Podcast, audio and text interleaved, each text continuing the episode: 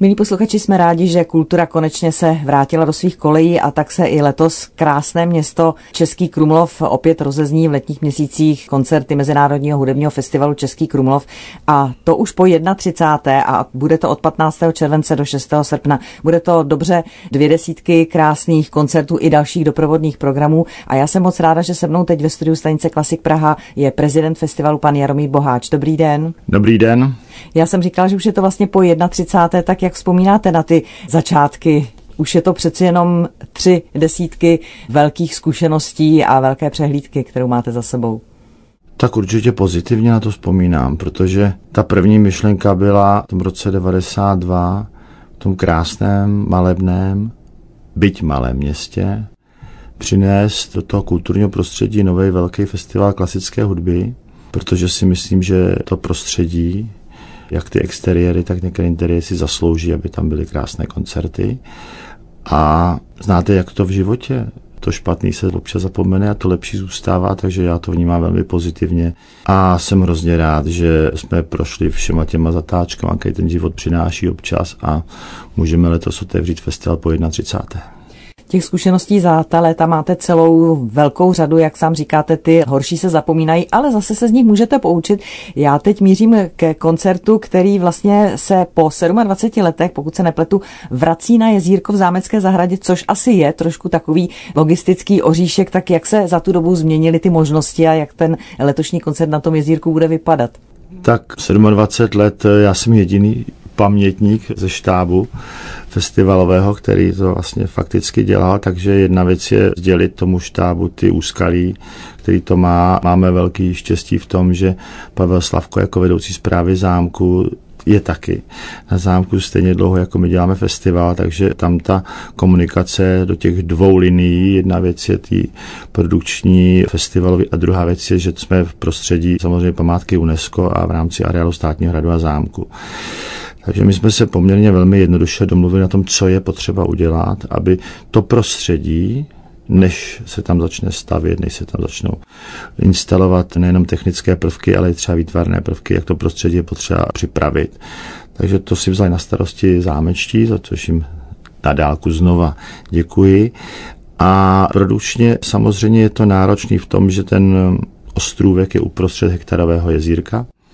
My musíme postavit pontonový most, takže nejdřív se řeší to, jestli ty brány vůbec odpovídají tomu, aby tam mohla ta technika vjet, takže jsme našli společnost, která tím autem vyjede a s tím mostem bude, a bude ho instalovat na jezírku.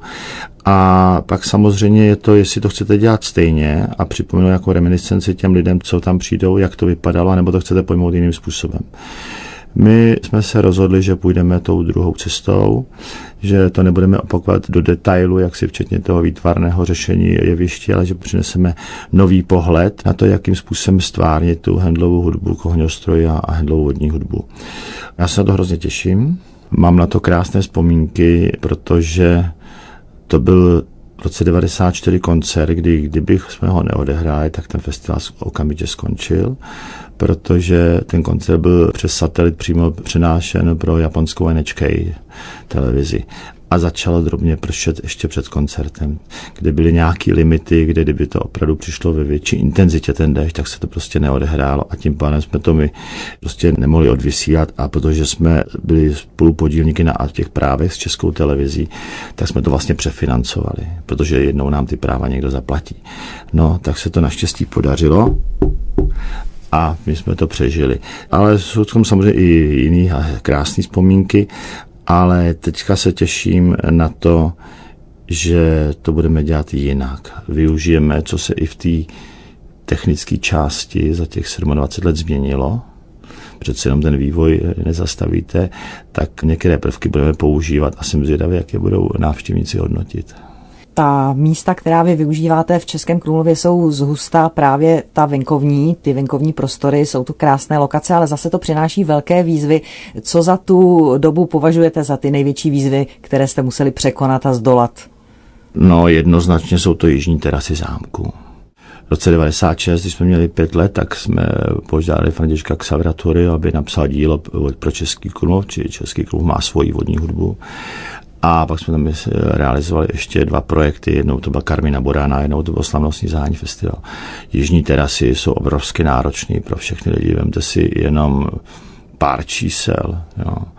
Je tam zhruba 180 schodů, jedno schodiště, kam musíte všechno nanosit, potřebujete tam dostat 15 až 18 tun materiálu, je tam zhruba 13,5 km různých kabelů.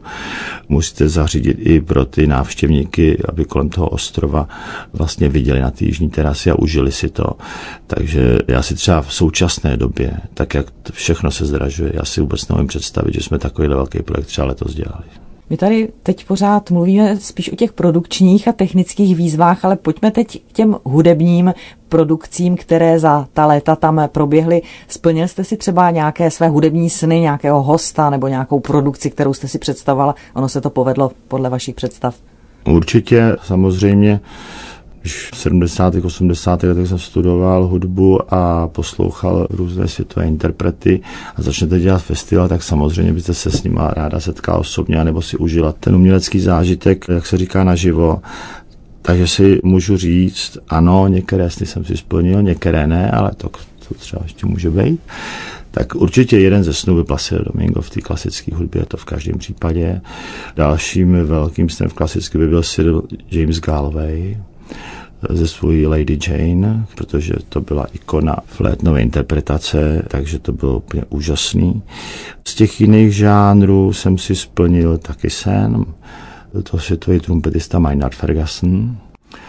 A tam jsem měl takové štěstí, že vlastně jsme se domluvili na tom koncertu, oni pak od nás hráli ještě v Londýně No ale bohužel Maynard pak do roka zemřel. Že? Takže kdybychom to ještě třeba odložili z nějakých důvodů, tak už by se ten cen nesplnil, takže to bylo dobře nadčasovaný. Těch men bylo spousta z těch mladších interpretů Jonas Kaufmann, Juan Diego Flores, nebo i třeba první vlastně velký gala koncert operní byl z René Fleming by bylo taky krásný, takže těch men bylo dost. Některá se mi nepodařily, ale říkám, ještě nekončíme. To je dobře, protože samozřejmě těch projektů, které můžete přichystat, je ještě opravdu velká řada. Vy jste zmiňoval, že je to vlastně letos taky snad 30 let, kdy Český Krumlov byl zapsán mezi památky UNESCO. Ovlivnilo to nějak festival jeho dění? Já si myslím, že nepřímo. Samozřejmě každá památka, která je na seznamu světového kulturního dědictví UNESCO, tak už jenom z hlediska zájmu světové veřejnosti, která má ráda cestování za památkami nebo za těmi přírodními úkazy, které jsou na světovém dědictví, tak samozřejmě zaznamená, že se zapsalo nové místo a že by ho chtěli vidět. Tak si myslím, že pro Krumlov z pohledu návštěvnosti i z pohledu ochrany toho města jako takového a rekonstrukce těch věcí v 90. letech to mělo zásadní význam. Pro nás si myslím, že spíš to mělo význam, že i z těch vzdálenějších destinací ty lidé zaznamenali, že Český Krumlov vůbec existuje na mapě světa a tím se zvýšil zájem samozřejmě, co se v tom městě děje. A ti, kteří mají rádi eh, hudbu, festivaly, tak samozřejmě řekli, že tam je krásné město a je v tom hezký festival, pojďte se tam podívat. A to se nám dlouhodobě osvědčilo, protože když jsme si dělali analýzy, tak jsme zjistili z těch výpovědí těch lidí, že 65% návštěvníků se nám pravidelně každoročně vrací, což si myslím, že je úžasné číslo.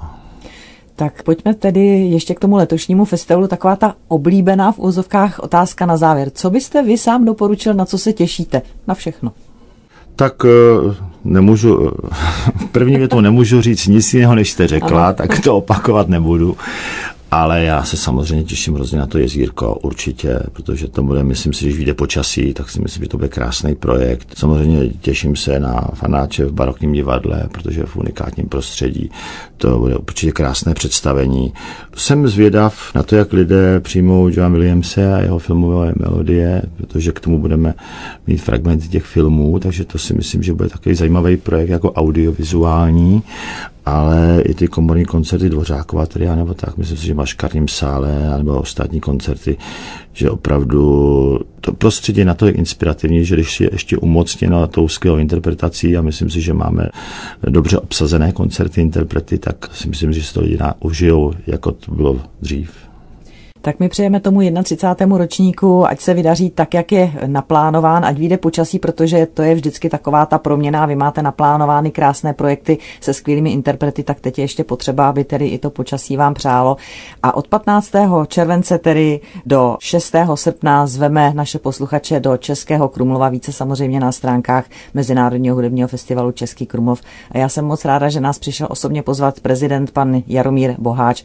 Děkuji za návštěvu a budu se těšit na tento i příští ročníky v Českém Krumlově. Mějte se hezky a nashledanou. Já děkuji za pozvání a hezký den.